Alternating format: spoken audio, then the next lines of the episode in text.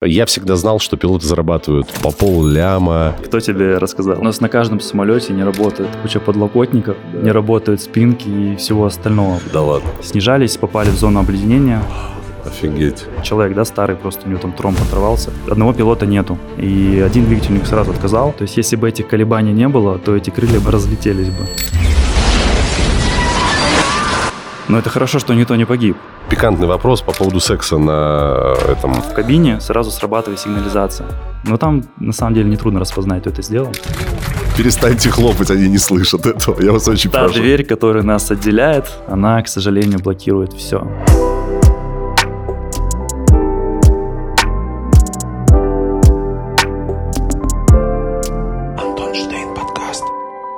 Привет всем тем, кто сейчас лежит и болеет, потому что я, честно могу сказать, в ваших рядах сегодня полностью. Ну, хорошо, хоть я, а не гость, которого мы сегодня позвали. Вы на подкасте Антон Штейн. Слушаете, смотрите. В общем, одним словом, я рад вас приветствовать. И опять же, благодаря вам. Спасибо за то, что ставите лайки, пишите комментарии. Я все абсолютно читаю. И мы с вами вместе движемся вверх по восходящей. Как и гость, который сегодня, так или иначе, в небе проводит больше времени, наверное, чем дома. Правда, жена? Или дома больше? Дома больше. Да, график семейный. Да, вы знаете, постоянно все летают, постоянно у всех просто овер до хрена вопросов на тему самолетов, фобий и всего-всего остального. В общем, у меня тут целый список того, что я подготовил. Андрей Рюмин, действующий пилот авиакомпании России. Андрей. Приветствую. Здорово. Бум. Как долетел? Отлично. Погодка, правда, что-то подкачала немного. У вас нет такого, когда вы летишь, ты, ну, типа, знаешь, как с таксистами, бля, как он ездит? И ты такой летишь и такой, что, ну, как он летит? Слушай, бывает такое на самом деле. Да? Бывает. А как это, с чем это, как это выражается? Типа, плохо тронулся или мало разогнался? Да нет, просто погодные условия, они бывают, влияют по-разному ага. на полет, и поэтому так происходит. И жена такая, вот бы, если бы мой сейчас полетел, было бы. Вообще, я пересмотрел всех. У меня есть подписчица, привет тебе, стюардесса, которая написала мне весь список всех людей, которые, которых я мог бы пригласить. Самый симпатичный, самый накачанный оказался ты, как раз вот эти, вот, знаешь, типа, испанские командиры. Популярные. Да, да, да, да, да. Которых я смотрю. Короче, тебе еще загары и все. Отлично. После надо, подкаста... надо задуматься об этом. В хорошей форме, ты молодец. Спасибо. Сразу давай пойдем по самым важным вопросам, для того, чтобы не томить. Мне мама прямо сейчас говорит, Антон, первый вопрос задай. Скоро ли начнут падать самолеты, потому что нет запчастей, будут ли в обход покупать, как вообще, что с этим, потому что всех это очень сильно волнует. Ну, на самом деле уже все налажено, в принципе. То есть, что часть налажено? Запчастей, которые поставляются, они уже, в принципе, сделали какие-то определенные, вот этот серый импорт, да, как сейчас называется, в принципе. То есть, э, запчасти берутся двумя способами. То есть, это либо какой-то самолет, который можно поставить на стоянку, да, угу. То есть, он так называется самолет-донор. В принципе, так, так оно всегда и было, по-моему. Мы еще и в древние времена эти, когда самолеты уже появились. То есть, берут самолет, ставят его на стоянку и потихонечку его разбирают. То есть, в этом ничего абсолютно нету такого. Вот. А касательно запчастей, которые угу. поставляются за границу, ну, на данный момент в России уже вроде наладили поставки там с определенными странами, поэтому, в принципе, такого не случится, чтобы самолеты взяли и начали падать. Ну, типа, они отлетают свое и потом начнут ломаться. Ну, как бы самолет, в принципе, он не может быть на сто процентов технически вот именно, не то что годен, на полностью по всем запчастям, то есть ага. рабочим. То есть у нас есть определенные документы, которые регламентируют а, минимальный перечень оборудования на самолете. То есть, как и на любой машине, да, есть какие-то определенные а, мелкие недостатки. Вот. Есть определенный документ, который это регламентирует. И самолет не может вылететь а, в аэропорт другое, да, назначение какое-то, там, выполнить рейс, если там будет какое-то оборудование не работать. А в машине может? В машине вообще... Ну, в машине, в машине может вообще все не работать. Чек горит на всей приборной панели. Да-да-да. То есть, нет, на самом деле за этим строго следят. То есть, такого не будет. Отлично. А сколько пилоты сейчас зарабатывают у нас в России и сколько зарабатывают там? Потому что я всегда знал, что пилоты зарабатывают по полляма, и все как бы вообще счастливые... Это подкупает, я Кто тебе скажу. Кто тебе рассказал? Не знаю, это вот, вот как-то так, что пилоты очень много, очень много зарабатывают. А, ну, если брать зарплаты обычных людей, да, среднестатистических, да. которые живут, работают на других профессиях, наверное, можно сказать, что это самая высокооплачиваемая работа. Ну, в принципе, как бы, вот я имею в виду в рабочей среде. Угу. Я не беру сейчас людей, которые работают в сферах там дипломатии или там да, еще да, где-то бизнес и так далее. Вот. Исходя из э, белой зарплаты. Да, мы имеем да, в виду, да, то есть э, для человека, который просто как работяга, это самая высокооплачиваемая работа. Э, если брать заграничные какие-то компании, само собой, там платят намного больше. Ну, давай есть... с тобой, сколько платят в России, сколько платят там? Ну, допустим, если брать, э, сопоставить наши зарплаты и заграничные, то варьируется где-то в четыре раза больше, в пять раз больше. Да ладно? Да. У нас сколько это? двести, пятьсот, триста, пятьсот? Ну, в зависимости от того, кто ты. Если второй пилот, то, ну, примерно где-то там, двести, да, может, с чем-то вот так. Угу. Может, даже меньше. А если первый? Если брать командиров, триста, может, четыреста, где-то вот так. А вот. Там, получается... А там в четыре раза больше платят. Офигеть. Что нужно сделать, чтобы пойти туда? Просто желание, наверное, как-то постараться там потянуть английский язык, вот, закидывать удочки. То есть, все компании, которые есть за границей, и рано или поздно, наверное, получится куда-то. Ты хочешь потом перейти? Ну да, я хочу за границу поработать. Ну, только загар не забывай, помнишь, да? Так я там вой получу. Кстати, по поводу английского. Чем хуже авиакомпания, да, друзья, тем злее стюардесса и тем хуже с английским языком у пилотов. Бывает такое, что прям по три раза фразу не может начать. Знаешь, это видео есть, где засовывает командир себе этот микрофон в рот, начинает диктовать. Здравствуйте, там, говорит, у меня видел это? Посмотри, как мне потом. Смешно. Почему? Почему так? Это на самом деле, ну, опять же, да, зависит от компании. Если брать Аэрофлот, Россию, такие более крупные компании, там тоже строго за этим следят.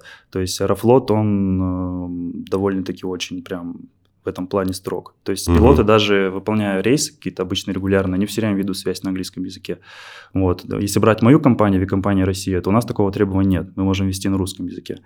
Вот. Уровень английского, он зависит, наверное, больше не от компании. В среднем. Он зависит от человека, который, ну, вообще как бы занимается им или нет. Угу. То есть, это, наверное, более личное уже такое качество, скорее всего. Как у тебя с английским? Ну, более-менее хорошо. Да. Together because? Почти. Угу. У меня прям отельного уровня. Понятно, хорошо. А что по поводу стюардесс? Тут, значит, как летишь на какой-нибудь Победе или еще какими-нибудь уральскими авиалиниями?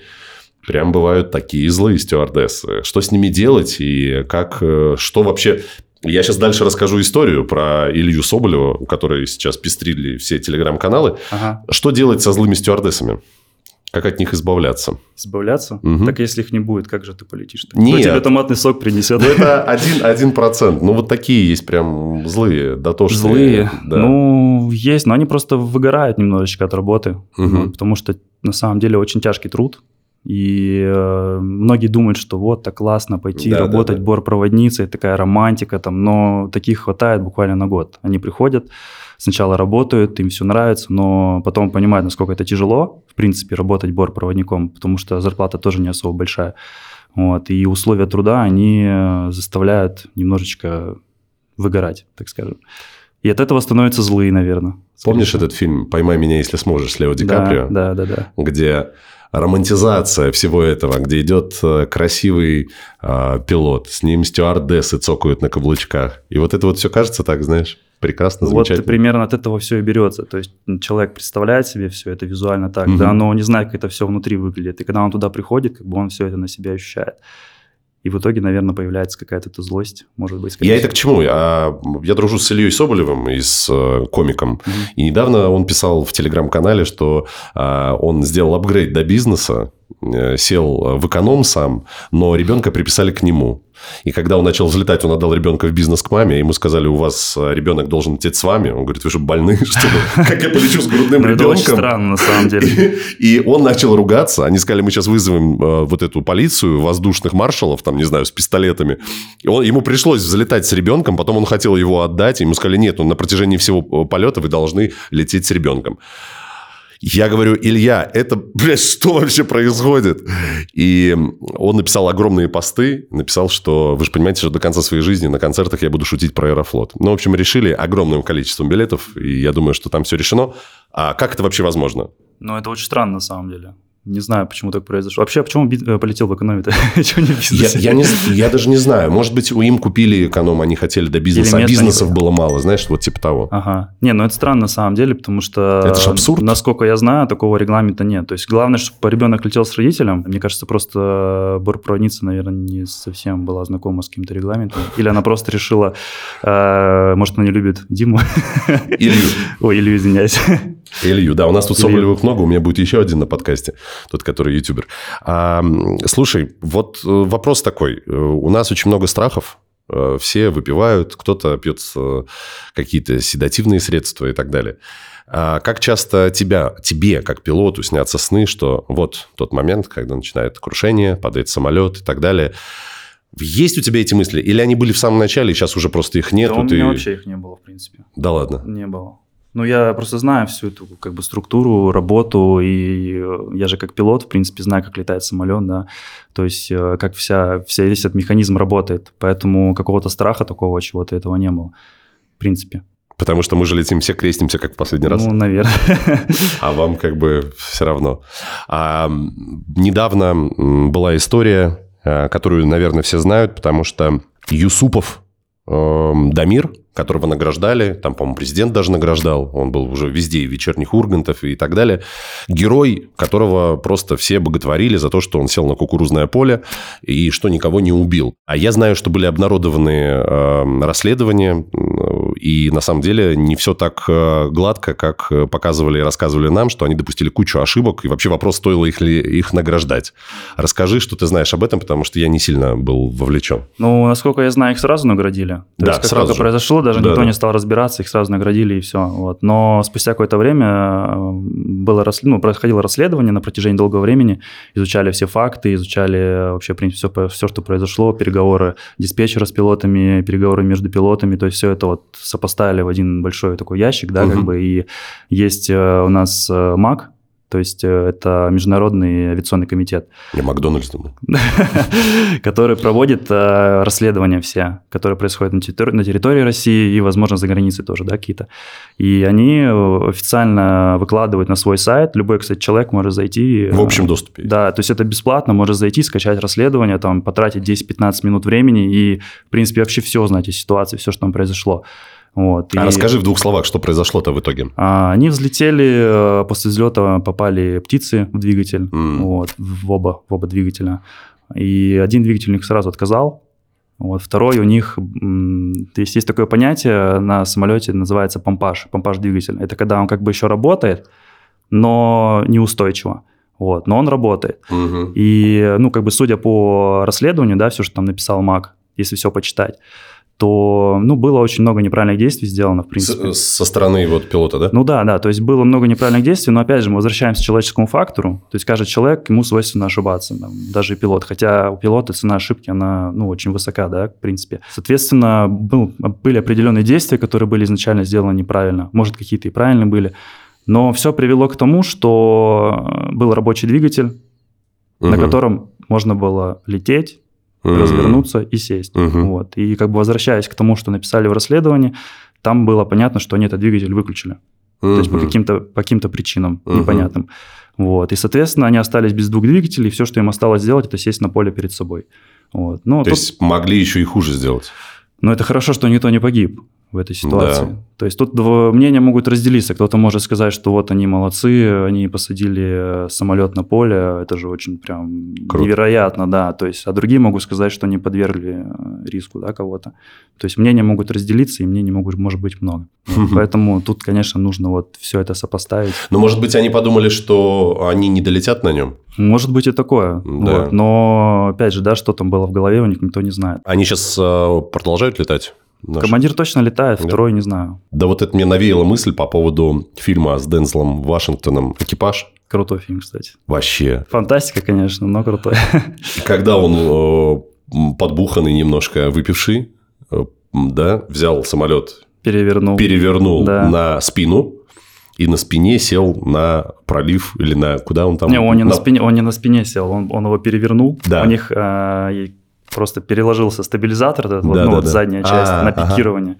И он не мог и вывести самолет из этого положения. Соответственно, он подумал о том, что нужно его перевернуть, да. чтобы удержаться на этой высоте, но в конце он опять его перевернул, как бы они вроде бы сели. То есть там такая была ситуация. Ну и вот, собственно, началось расследование, что он, оказывается, был выпивший на борту, нашли бутылки там и так далее, Кокаин. и так далее. Кокаин? По-моему, А, да. да, ну, может быть, да. Я просто хочу понять, насколько пилоты могут позволить себе выпивать или прийти, например, после вчерашней тусовки, и будут ли вас проверять, не будут и так далее. Ну, это на самом деле хороший вопрос и вполне нормальный. То есть, ну, мы как бы пилоты, да, мы тоже люди, и людям тоже нужно отдыхать. То есть у всех своя личная жизнь, и, конечно, нужно соблюдать регламент. То есть у нас это тоже все прописано документально, когда за какое время нам можно там употреблять алкоголь, за какое время нельзя. Про кокаин тоже прописано. Так, теперь по запрещенке. Как и перечень всех остальных веществ. Да, да, да. Ну, за двадцать, у нас обычно за двадцать четыре часа, то есть нельзя употреблять алкоголь. Если ты, конечно, находишься где-то в командировке, ну, к примеру, ты прилетел в какой-то город, да, где ты выполнял mm-hmm. рейс, и ты сейчас находишься просто как в транзите, и ты готовишься к следующему рейсу, mm-hmm. и если до этого рейса менее чем двадцать четыре часа, то, ну, как бы нельзя. Ну, пиво-то ничего страшного. Ну, на самом деле, это все очень строго. То есть, если где-то кто-то что-то узнает, но опять же, да... А как узнает? Возвращ... Вы проходите медицину какую-то? Мы проходим стартовую медицину, да. То есть, мы приходим на рейс, первым mm-hmm. делом мы идем проходить врача. Мы заходим к врачу с документами, с медицинской справкой нашей, и нам меряют пульс, вот, и вообще смотрят внешнее состояние. Если у врача есть какое-то подозрение в том, что помятый, ты что-то, да, сегодня. что-то ты сегодня не, такой, не, не такое, жуешь жвачку, там, Мендес или а, еще да, что-то, да, то да. тебя могут, конечно, проверить. Вот, вот так вот разговариваешь. Почти, да. Тогда получается, что... Э- Рейс тот же Москва-Сочи, который раньше был два с половиной часа, сейчас он четыре часа. Да. Сколько, получается, всего времени затрачивается? Потому что э, вы же приезжаете заранее, уезжаете позже всех. Расскажи, как складывается день, исходя из того, что у тебя, допустим, рейс вот там в двенадцать часов дня. Угу, я понял. В Сочи. Ну, ну, смотри, мы, получается, должны приехать за час на работу. До планового времени вылета. Ага. Мы приезжаем, встречаемся, как правило, с командиром. Ну, если я говорю как второго пилота, да, от лица, встречаемся с командиром, у нас есть определенная комната, брифинг, где мы проводим э, вот это первое время, где мы встречаемся и обсуждаем погоду, мы обсуждаем маршрут, там, самолет, на котором мы летим, да, и как раз мы возвращаемся к той теме, когда я сказал, что самолет не может быть технически полностью идеальным, есть какие-то определенные моменты, да, э, по техгодности. То есть мы смотрим перечень оборудования, там, что вообще на самолете есть, что на нем неисправно и так далее. Мы со всем ознакомимся, после этого идем уже, ну, проходим врача, само собой, угу. вот, идем на рейс, приходим на самолет, готовимся, ждем пассажиров, загружаемся и вылетаем. Вот. Как правило, наши рейсы все, вот если брать авиакомпанию «Россия», они все возвратные. То есть командировок очень мало. Мы летим в Сочи, угу. туда прилетаем, э, пассажиры выходят, выгружают багаж, час стоянки, мы готовимся заново, приходят пассажиры, загружают багаж, и мы улетаем назад. А, По рабочему вот. времени это получается примерно порядка одиннадцать с половиной часов. А если это, например, вы летите на Кубу или куда-нибудь, у вас, же там есть ночь, отдых, да, там ну, сутки, может быть? Ну, на Кубу летают дальники уже. А ты на дальняк летаешь? Я на триста двадцатом Airbus летаю.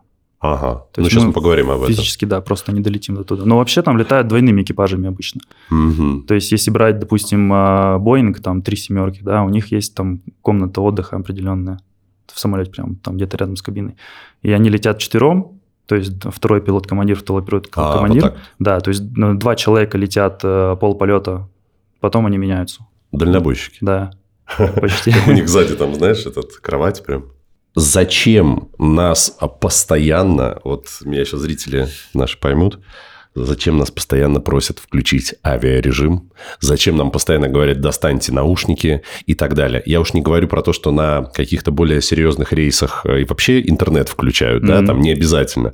Но у нас нужен аж авиарежим. Неужели авиарежим каким-то образом может способствовать падению самолета? На самом деле нет. А зачем это делают? Понятия не имею, если честно. Я думал, хоть ты мне объяснишь. Друзья, если вы знаете, напишите, пожалуйста, зачем просят включить авиарежим. Я его сам никогда не включаю. А вот жена говорит нашего пилота, что внимание на бортпроводнике должно быть сконцентрировано. Ну да, может быть, кстати. Наверное. Но это я не знаю, кто придумал. Вот, знаешь, там сидит какой-то человек. Так, надо сделать, вот, чтобы все выключали авиарежим. Просто, просто чтобы все смотрели на бортпроводника. Ну, я не знаю.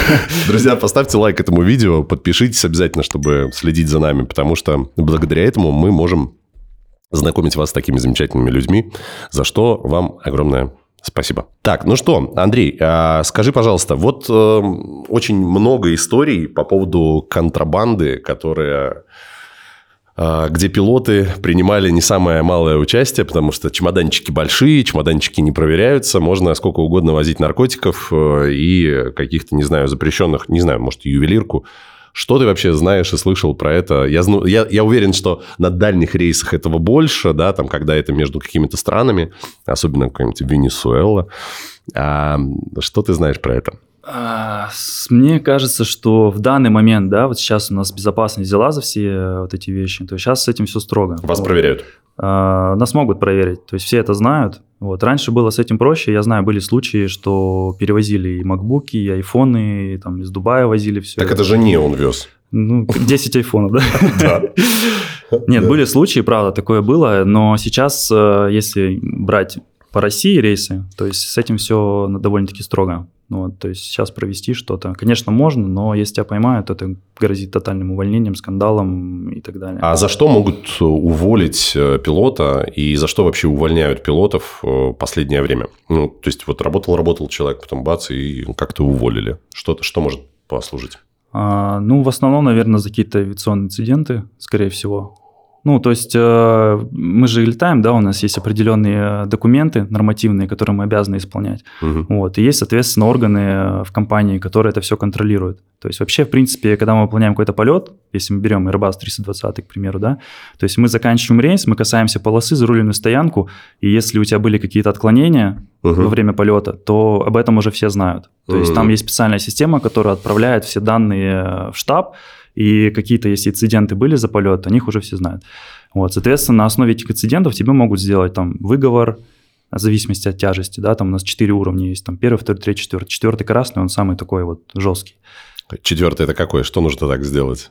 Отклониться да, от маршрута? На, на самом... Не, не отклониться от маршрута, допустим, нестабилизированная посадка, к примеру. Да? Mm-hmm. То есть, есть такое понятие, как стабилизированная посадка. Там много критериев, которые входят в это. Это касательно вот именно захода на посадку, когда снижаешься по глиссаде.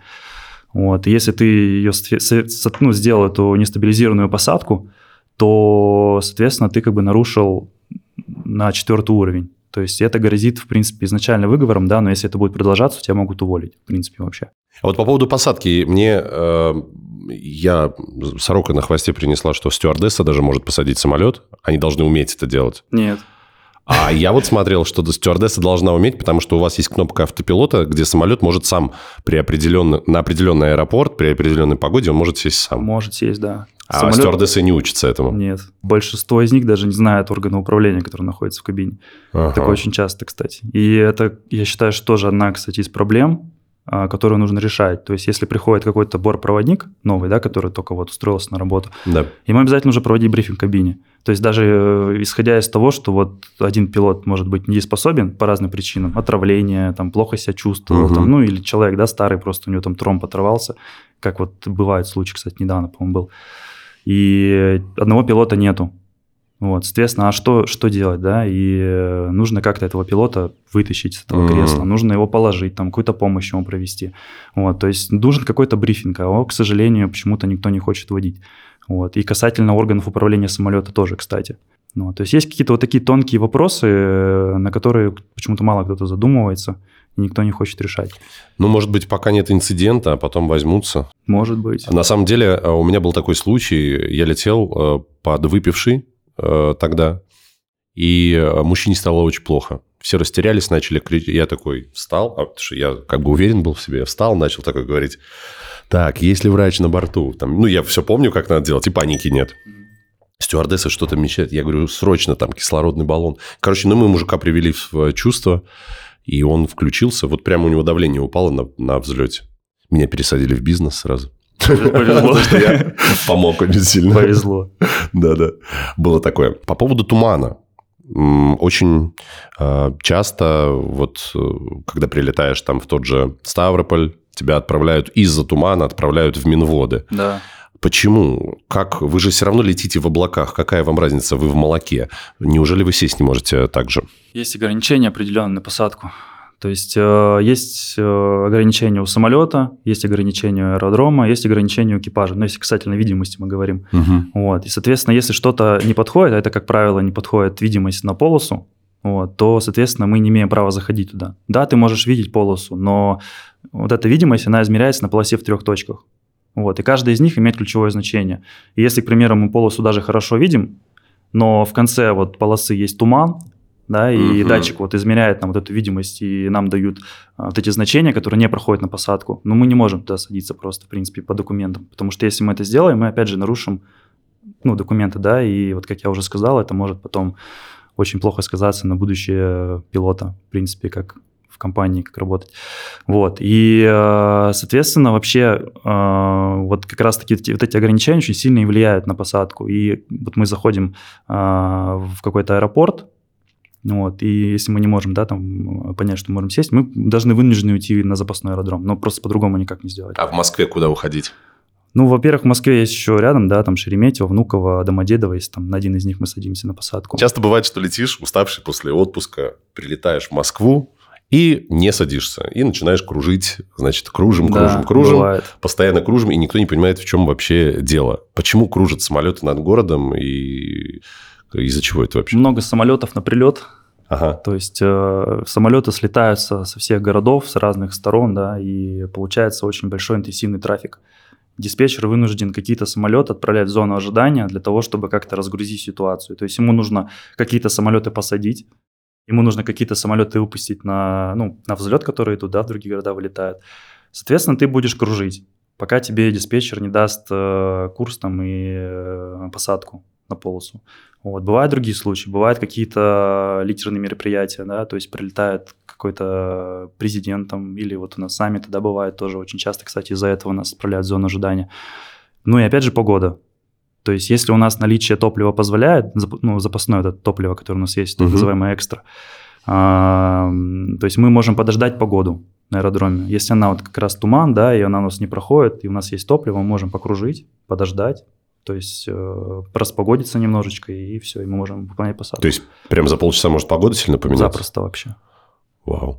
Может Ничего. Даже за минуту поменяться. Недавно я наткнулся на видео, где э, от турбулентности у людей просто были разбитые головы, кто-то лежал, ну там такая турбулентность да, было, была, было что, что я прям охренел. Я тебе честно могу сказать. Как вообще самолет выдерживает это? И... Э, почему такая сильная? То есть это же жесть, это же там можно прям наложить в штаны от такой турбулентности. Ну, то, то видео, которое было, скорее всего, они попали в какой-то грозовой очаг, скорее всего, потому что в чистом небе такая, такая турбулентность, она вряд ли тебе ага. встретится. То есть есть понятие турбулентность ясного неба, это когда небо чистое, ты летишь, вроде бы и гроз нет нигде, да, да. но попадаешь вот в эту турбулентность, да, она бывает там слабая и средняя. Это слои воздуха, да? Ну, это, это вот, допустим, представь, что ты едешь по воде на лодке, а, да, и ты едешь ага. по спокойной воде, ты вроде бы как бы едешь спокойно, да, но если какие-то волны начинаются на воде, ты вот прыгаешь. Да, да. То же самое и с воздухом, то есть спокойный воздух, ты спокойно летишь, а если вот он возмущен, этот воздух, то каждая поверхность, несущая поверхность крыла, крыла, да, там стабилизатора, она сталкивается с этим воздухом, и самолет, естественно, колеблется. А нельзя ли, э, ты такой смотришь, ты попал в эту турбулентность, думаешь, ну, нифига себе трясет, как взял, чуть повыше поднялся или мы пониже? Так, мы так и делаем. То есть мы спрашиваем у диспетчера обычно, были ли доклады о турбулентности на эшелоне выше, да, ага. к примеру, или ниже. И другие борта, которые пролетали раньше нас там, на пятнадцать, двадцать минут, на тридцать минут, они, возможно, докладывали о чем-то. Вот. Мы можем у диспетчера спросить, и он нам скажет, допустим, что нет, там выше турбулентность никто не докладывал. Вот. Мы, мы, мы, как правило, поднимаемся выше, и там спокойно. Все проходит. Да, то есть, так. А в каких случаях стоит бояться турбулентности? Вот как... А, ну ты говоришь, там гроза была, да? Скорее всего, они попали в, вот именно в какой-то грозовой очаг. Хотя у нас вообще, вообще запрещено э, влетать в грозовой очаг намеренно. Ага. Вот, но бывают же такие страны, да, где какие-то тайфуны там, то есть вот если брать Вьетнам, к примеру, да, то есть там бывают такие ситуации, когда... Во-первых, у них немного другие критерии на посадку, то есть они, бывает, залетают в такие области, в которые, допустим, здесь в России мы не залетаем. Mm. Вот. И у них э, бывают такие ситуации. Была что... не была. Да, то есть у нас вообще строго запрещено влетать в грозовой очаг, даже более мы обходим их за много километров. Можем визуально обойти, вот, можем обойти по локатору, то есть мы это все видим на дисплее, все вот эти очаги. Сейчас был фильм с Джерардом Батлером, ты видел? Да, когда смотрел. Он сажал самолет и попал в такой грозовой очаг. Что мне даже на том конце, э, я сидел, смотрел, думаю, боже.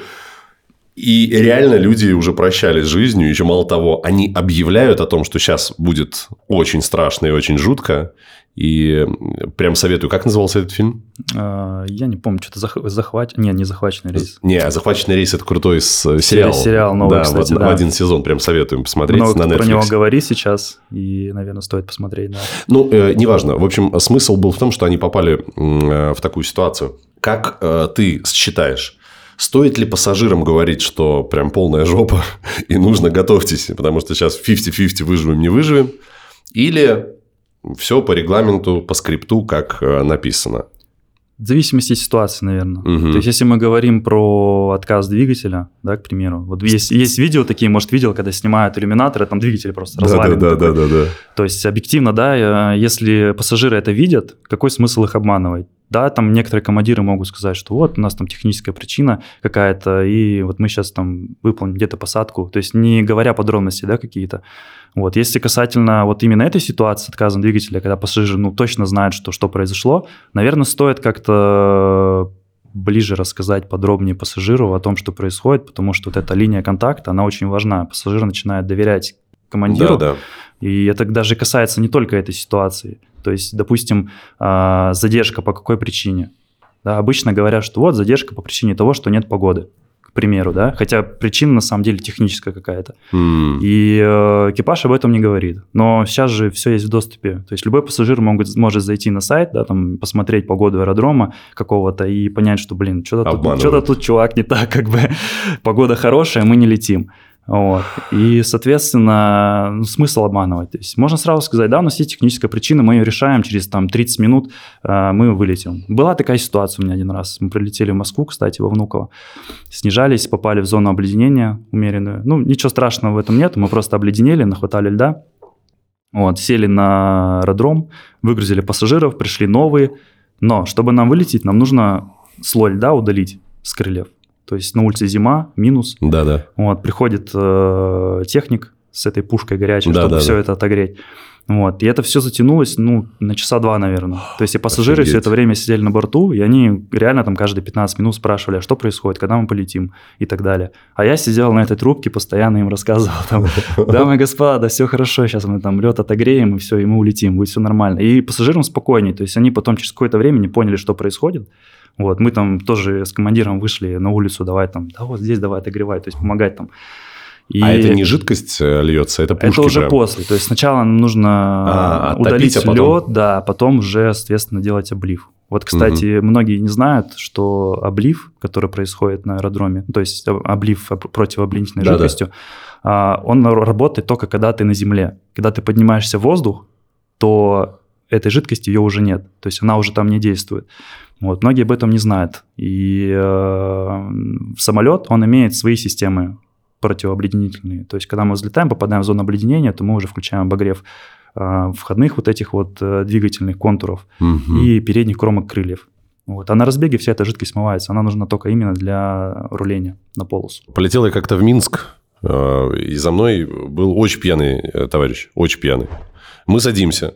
У меня еще мили, я сел в бизнес-класс, шампанского взял, сижу. Сидим двадцать минут, и командир корабля говорит, из-за неисправности кресла просьба всех выйти обратно в аэропорт, подождать, мы сейчас починим и вас заново пригласим. И этот пьяный товарищ уснул за эти двадцать минут. И мы все выходим, и он звонит. Леша, да, я прилетел, давай, иди встречай. И просто весь самолет просто э, упал со смеху. Вот, я его расстроил, что мы еще никуда не улетели. Но а, а почему из-за кресла вот так могло произойти, что реально там просто там то ли спинка, то ли как чего-то не хватало? И знаешь, пришлось... у нас на каждом самолете не работает куча подлокотников, да. не работают спинки и всего остального. Поэтому из одного кресла странно, что это сделали. Или просто нам так сказали. Может быть, скорее всего. Но на самом деле приходишь на самолет, правда, ты читаешь вот перечень неисправного оборудования, про которое я говорил, и там да. в основном это подлокотники, спинки и так далее. Ну, потому что все пассажиры летают по-разному, кто-то там... Бац, А-а-а. там бабушку сзади придавил, кресло отломал, там еще что-то сделал, подлокотник опустил. Слушай, по поводу, пикантный вопрос, по поводу секса на этом, на борту. Вам не видно, а стюардессы же видят, кто по двое в кабинке заходит. Видят, да. А что, как, какое наказание полагается за это? Или все как бы уже такие, типа, да, ладно, ничего страшного? Да, только, наверное, предупреждение письменное. То есть, полицию на это нельзя никак вызвать? Нет, нет. Ну, если, конечно, там люди не понимают, они никак не реагируют. Главное не курить. Не кури, да, вот это, кстати, очень главное, очень важно. Ну, все, все электронки курят вот так, в себя выдыхают. Да, в туалет, если кто-то покурит, это сразу видно. То есть электронку? У нас, да, не важно, что ты покуришь. Там есть специальные датчики, которые улавливают дым. А это же пара?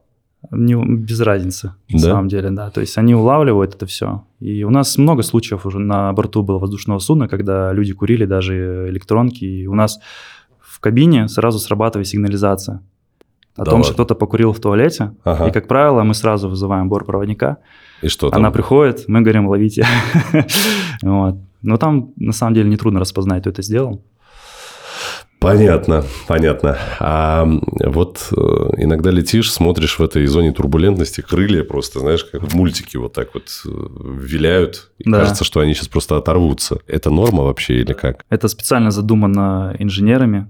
Ну, то есть, если бы этих колебаний не было, то эти крылья бы не просто бы разлетелись бы. То есть, надо, чтобы он был такой гибкий да, самолет. Да. Крыло, оно само по себе гибкое. То есть, оно сделано из таких материалов, которые способны испытывать ну, просто колоссальные нагрузки. И даже вот э, брать ту турбулентность, про которую мы говорили чуть, чуть ранее, то есть, где пассажиры аж летали по салону сверху вниз, даже такие нагрузки самолет способен выдерживать. Вот и колебания крыльев, то есть, вот визуально это выглядит, как будто птица крыльями машет. Да? То есть, так оно и должно быть. Это инженерная задумка. Какие бонусы и... Э... А плюсы есть у твоей семьи, может быть, вы ездите отдыхать, летаете бесплатно. Что вам вообще компании, и вот твоя компания, и иностранные компании дают пилотам? Ну, во-первых, корпоративные билеты. То есть мы вот сейчас сюда прилетели по корпоративным билетам. Они стоимостью, ну, то есть намного ниже, чем обычный билет. Вот, я могу в год покупать неограниченное количество этих билетов. То есть, это, типа там это... как за топливный сбор только собирают? Ну, там почти. То есть, мы сюда вот добрались на двоих за четыре тысячи рублей. Из Питера? Да, на двоих. В бизнесе, да, причем, кстати, летели. А, в бизнесе? Да, да. Жена, в бизнесе?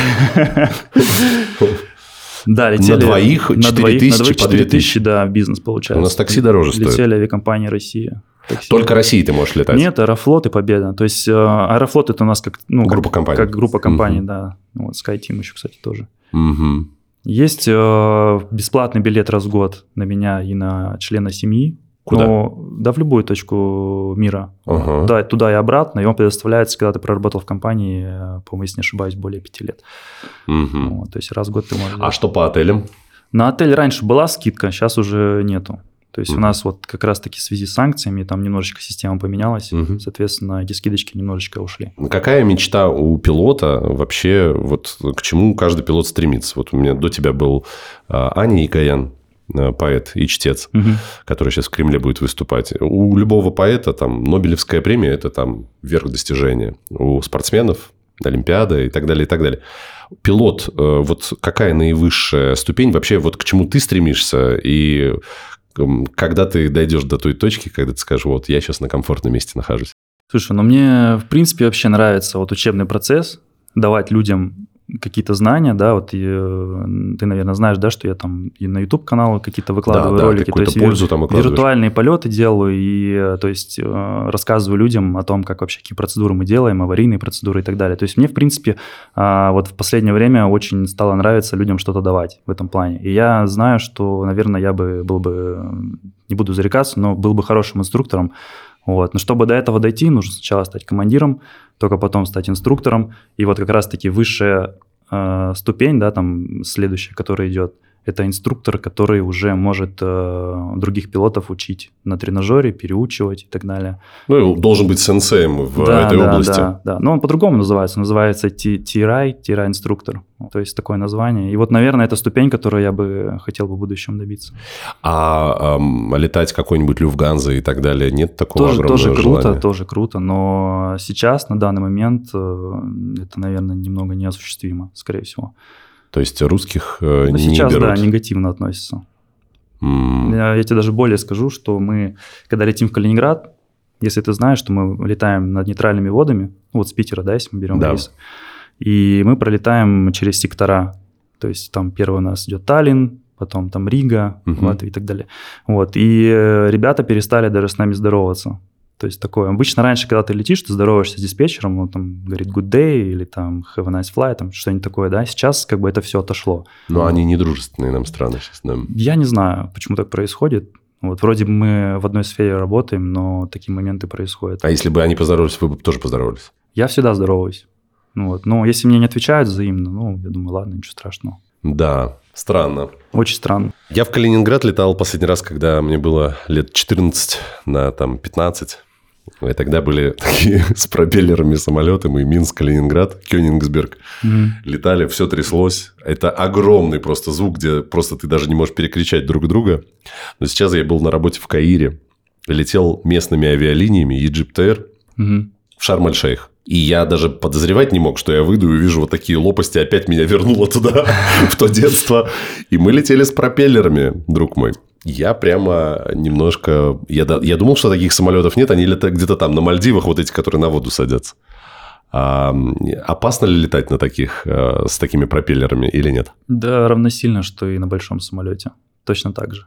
То есть, ну, тут уже просто зависит от того, какая компания и насколько самолет... Ну, так скажем. Но он внутри новый был более-менее. Я просто удивился, что такие выпускают. Выпускают. Да нет, на самом деле таких самолетов очень много. И во многих зарубежных компаниях, и даже, в принципе, у нас есть местные линии, если мы там говорим про Дальний Восток, к примеру, да, где-то там. То есть до сих пор используются самолеты такого типа. Mm. Вот. За границей очень часто используются при перелетах в местных авиалиниях между городами, где расстояние небольшое. Ну, то есть зачем задействовать большой самолет, если есть маленькие, которые расходуют меньше, да, и пассажиров меньше берет.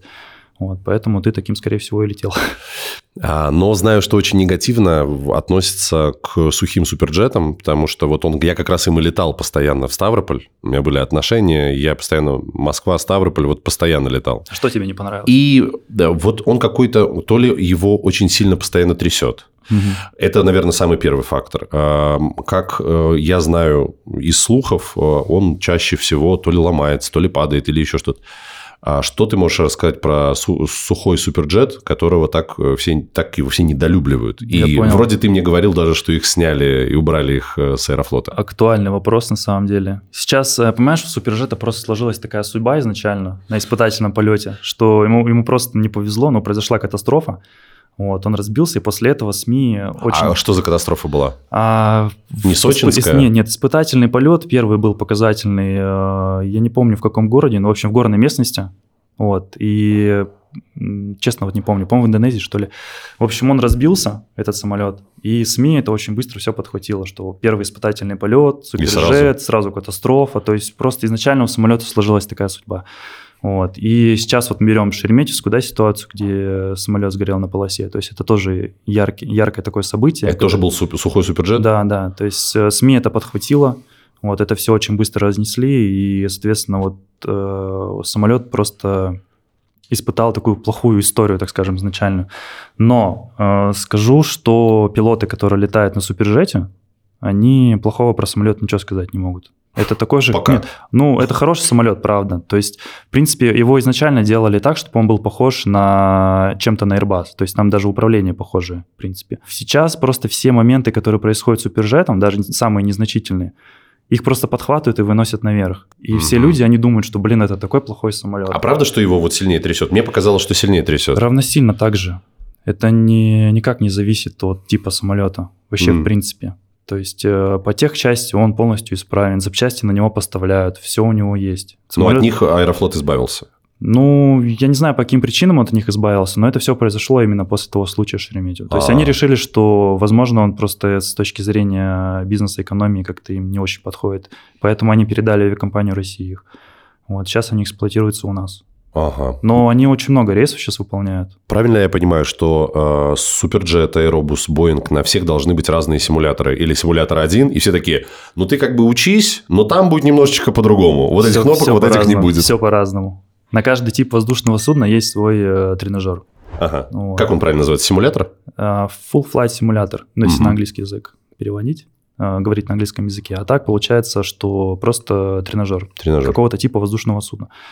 Вот. И для каждого типа он свой. То есть это своя кабина, это своя эргономика, кнопки, процедуры, аварийные действия какие-то, все свое. А где это находится? Вот в разных городах. Центр? В разных городах. В Петербурге, в университете гражданской авиации угу. у нас содержат тренажеры, кстати, Сухого, Боинга, Airbus. У эс семь, кстати, свой центр. Это очень круто. У них свое здание в Сибири, где у них свои тренажеры, у них свои залы, классы для ка пэ ка, то есть какой-то промежуточной аттестации экипажей. Вот, потому что помимо тренажеров у нас много и других курсов, которые мы обязаны проходить. Это аварийно-спасательная подготовка, это человеческий фактор, то есть опасные грузы, авиационная безопасность. То есть там много всего, и это проходит в определенную периодичность времени. Вот. То есть у Севена вот свой центр, это очень круто. Air... Их называют э, летающие огурцы. Многие, я знаю. Да, да, я тоже так иногда называю. Да? А где сейчас платят больше всего? Это, как мне кажется, в Аэрофлоте, нежели в... На самом деле нет. В Аэрофлоте зарплаты ровно, ровно такие же, как у нас в авиакомпании Россия, наверное. Да, ничего себе. А в Победе платят меньше? Да сейчас везде, на самом деле, сделали зарплаты более-менее одинаковые, чтобы А-а-а. не было вот этой вот перебежки. Вот. Сейчас, если человек гонится, за, ну, если мы про пилота говорим, пилот гонится за зарплаты, то в основном он уезжает за границу работать. Угу. Но да. Сейчас это сложно, да? Ну, смотря куда. Сейчас угу. узбеки очень хорошо развиваются, они набирают очень много пилотов. Астана набирала относительно недавно. Кто-то уезжает в Аэроарабию работать. Но есть компании, которые периодически делают набор. Вот. У меня мечта полететь на Этихаде первым классом. Вот прям такая, знаешь, я очень хочу это сделать, осуществить.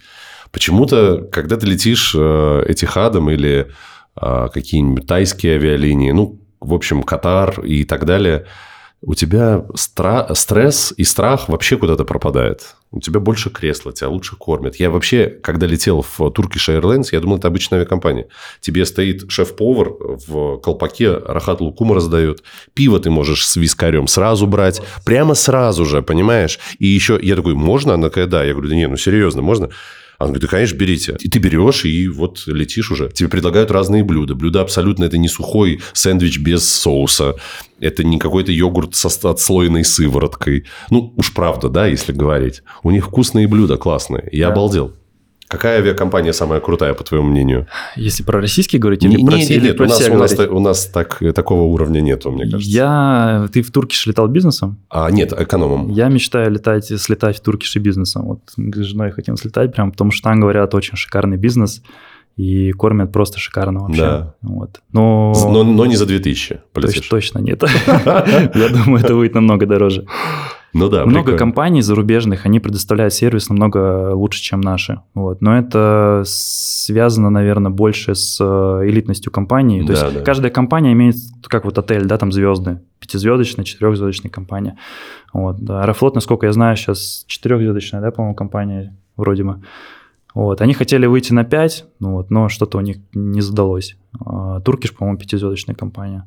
Круто, потому что у них, у них даже стюардессы все как на подбор. Не, они одного роста, одной фигуры. У нас, к сожалению, одна пухленькая, низкая, вторая повыше. Ну, то есть, абсолютно разные. Да. Часто ли происходит роман вот как раз у стюардесс с бортпроводниками? Ну, просто вот, например, спортсмены встречаются и живут со спортсменами, потому что это очень сложно. Вообще не каждый выдержит. Это же и разговоры об одном и том же и так далее. Вот мне почему-то показалось, что бортпроводники... с пилотами очень часто заводят какие-то отношения и, и вот соединяются узами из-за, по причине работы. Или я не прав? Ну, это то равносильно так же, как люди работают в одном офисе, да, то есть это даже не зависит от места работы. Авиакомпания uh-huh. это или еще другая какая-то работа. То есть, если люди находятся в одном офисе, да, uh-huh. если брать самолет как офис, в принципе, ну, да. то есть они находятся в одном месте, возможно, какие-то командировки, да, где-то там совместные и так далее. Да, это такое возможно. То есть раньше это было более распространенно, сейчас это как-то немножечко подурезали. А урезают это тем планом, что а, пилоты, допустим, прилетают куда-то, они остаются в командировке. А бортпроводников там не оставляют. Либо их селят вообще в другой отель. А-а-а. То есть за это как бы взялись на самом деле, и сейчас э, уже не так, как раньше было. А вот у тебя жена работала, работает или работала в авиации. А вы как раз на этой почве познакомились? Или... Мы в университете гражданской авиации А-а-а. познакомились, да. То есть мы учились в одном месте, да, познакомились. И вот как-то вместе шли постепенно. То есть она и работала потом тоже в аэропорту. В общем, нам было, что вместе обсудить, общие темы. Ну и сейчас, я думаю, И сейчас, тоже. Конечно, да. Как у тебя время хватает на зал? Я смотрел фотографии в твоем инстаграме, мы обязательно отметим, посмотрите. В прекрасной форме находишься. Учит, учитывая, что ты долго летаешь, ты много сидишь и так далее, или ты каждое свободное время стараешься быстренько побежать на ну, зал? По возможности. Ну, я занимаюсь давно уже, в принципе, спортом. То есть, с самого детства на короткой ноге. Больше десяти лет я уже фитнесом занимаюсь. Угу. Это как мой основной спорт. И э, стараюсь, стараюсь максимально себя загружать спортом. Даже бывает, что я после работы приезжаю, скидываю погоны, скидываю галстук, приезжаю в зал, занимаюсь, еду домой. Mm-hmm. Ну, мы с женой вместе ходим в зал тоже. Прикольно. Тоже занимаемся. А так питание в основном еще основную роль играет. Вот. Почему у всех такое мнение, да, сложилось, что, ну, когда представляют какого-то пилота, командира, то, как правило, он такой пузатый мужичок сидит, управляет. А мне наоборот, мне вот наоборот, элита, это, знаешь, когда все такие загорелые в авиаторах, в очках. А у меня наоборот ты другое. Ты насмотрелся иностранных, да, да, иностранных да. пилотов. А вот то, что я бы хотел спросить, это про то, как вас кормят, чем вы питаетесь, отличается ли это от нашего пайка? У нас свое питание. Вот. С собой? Ну, я, кстати, и с собой ношу тоже питание. Бывает по три-четыре контейнера беру. Вот, бывает, потому что питание в самолете, оно на протяжении долгого времени одинаковое. У меня там спустя полгода, наверное, только. Mm-hmm. Ну, вот сам рацион. И оно очень сильно приедается, поэтому приходится как-то немножечко себя как бы баловать. А что вам дают? Как правило, на выбор либо это курица, либо рыба, либо там какое-то другое мясо. Вот. Если сейчас в данное время брать авиакомпании «Россия», вот если про свою компанию говорить, что в бизнесе, что у нас очень много видов питания. То есть там, по-моему, четыре типа даже.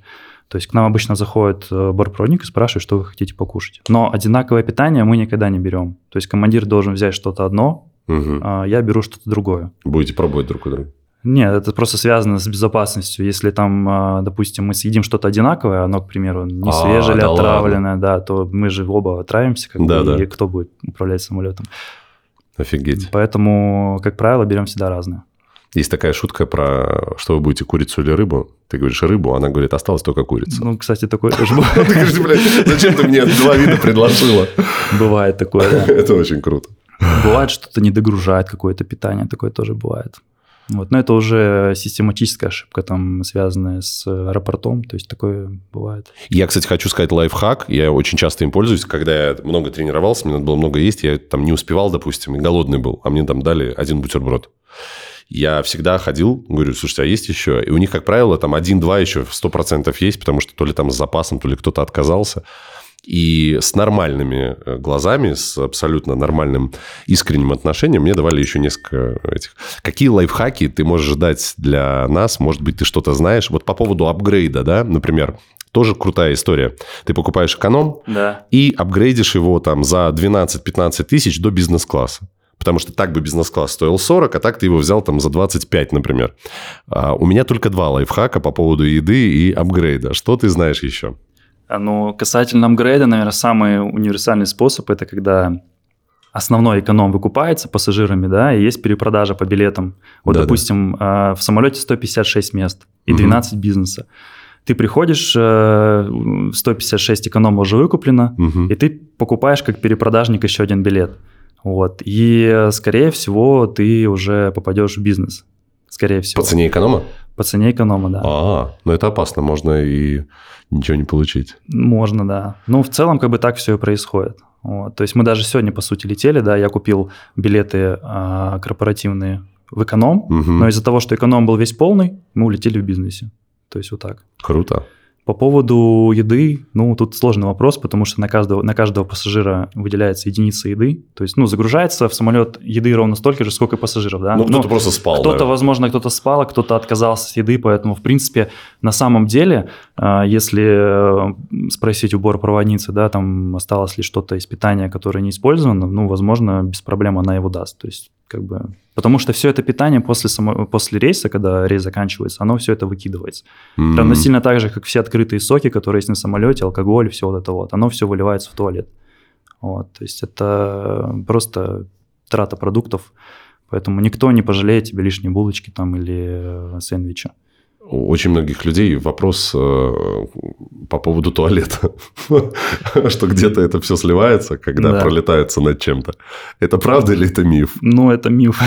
Возможно, где-то в поездах, да, когда ты едешь по России, да, там, да. там ты сходил, открываешь, тут так ты там видно, и смотришь, как рельсы вот эти вот едут. Ту-ту-ту-ту, ту-ту-ту-ту. Нет, в самолете все не так. В самолете, есть, в самолете есть бак э, специальный, в который все это сливается, и после того, как самолет прилетел, сел, приезжает специальная техника, которая все это... Добро забирает. Не очень хорошая работа, конечно. Ну, всякое платят больше, чем люди, людям, которые ездят по канализации. Тут недавно была какая-то информация на тему того, что грузчики в аэропорту там зарабатывают чуть ли не по двести тысяч. Но это миф. И у меня знакомый, я говорю, иди, а он там искал работу, я говорю, посмотри, в Шереметьево там двести тысяч получают грузчики. Понятно, сложная работа, там надо таскать и так далее. но вот я не знаю, правда это или нет. Нет, это, это неправда. У нас же был период, когда в Шереметьево начались проблемы с техническим персоналом, да. Ну вот именно с грузчиками. Может, ты застал это время? Вот. Там были очень долгие задержки по выдаче багажа. Угу. То есть это было связано с тем, что э, грузчикам, ну то есть им платят очень мало, ребята начинают уходить, происходит большой отток, зарплаты не повышают, рабочего персонала становится мало, и физически просто некому рейсы обрабатывать. Люди приезжают с Таиланда, вот мы с супругой тоже прилетели как-то, стая, и сидим просто три часа, ждем на ленте чемоданов, а их нет. Вот. Бывает, бывает такое, что багаж вообще даже не прилетает с тобой. То есть он где-то остался там в, в аэропорту вылет, да, а ты прилетаешь, вот мы, кстати, в Питер прилетели, а багажа нет, а где багаж? А он в Москве остался. То есть, понимаешь, даже такие ситуации были.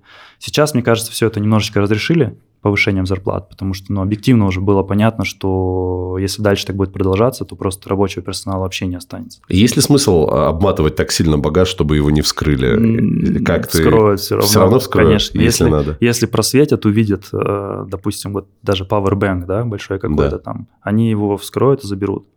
И оставят его в камере хранения. Нет, я про кражу из... из Бывает. Этого.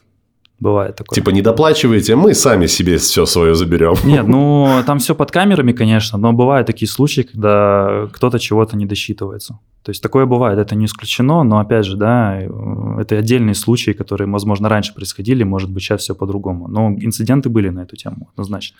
Как я люблю смотреть на эти видео, когда бросают эти чемоданы просто ногами, колеса руками, вот так, колеса отлетают, эти чемоданы Римова там стоят сколько там, по сто двадцать тысяч рублей. Мне кажется, проще новый чемодан уже покупать. Да, и мне прям жалко, вот я очень хотел чемодан Римова, знаешь, вот этот металлический из серого, очень красивый. Но мне было жалко бы его сдать, тем более к нашим, которые где там Ибрагим вот так его швырнет об стенку, и он бы вот так прогнулся, потому что он из алюминия. Мне да, прям жалко. Наверное, я пользуюсь стоило. чемоданами с Озона по пять-шесть тысяч рублей, я беру их. Самый оптимальный вариант. Андрей, скажи мне, пожалуйста, в завершении нашего разговора хотелось бы понять, кто тот самый человек, кто тот самый пилот, которому суждено летать, какие качества у него должны быть, чтобы человек мог такой: так, я точно стану пилотом. Огромное желание или все-таки стрессоустойчивость, не боязнь, чтобы не было боязни высоты, фобии и так далее. Угу.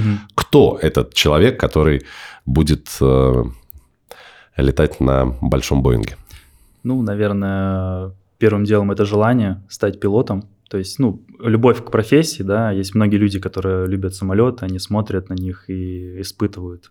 Эстетический, эстетический оргазм. Да, да, эстетический оргазм, какую-то любовь. То есть, наверное, первым делом вот это должно появиться желание, потому что, к сожалению, есть многие люди, которые приходят в авиацию, и они приходят туда по делу случайности. То есть, они работают недолго и уходят. Вот. Первым делом это, да, какое-то желание, любовь.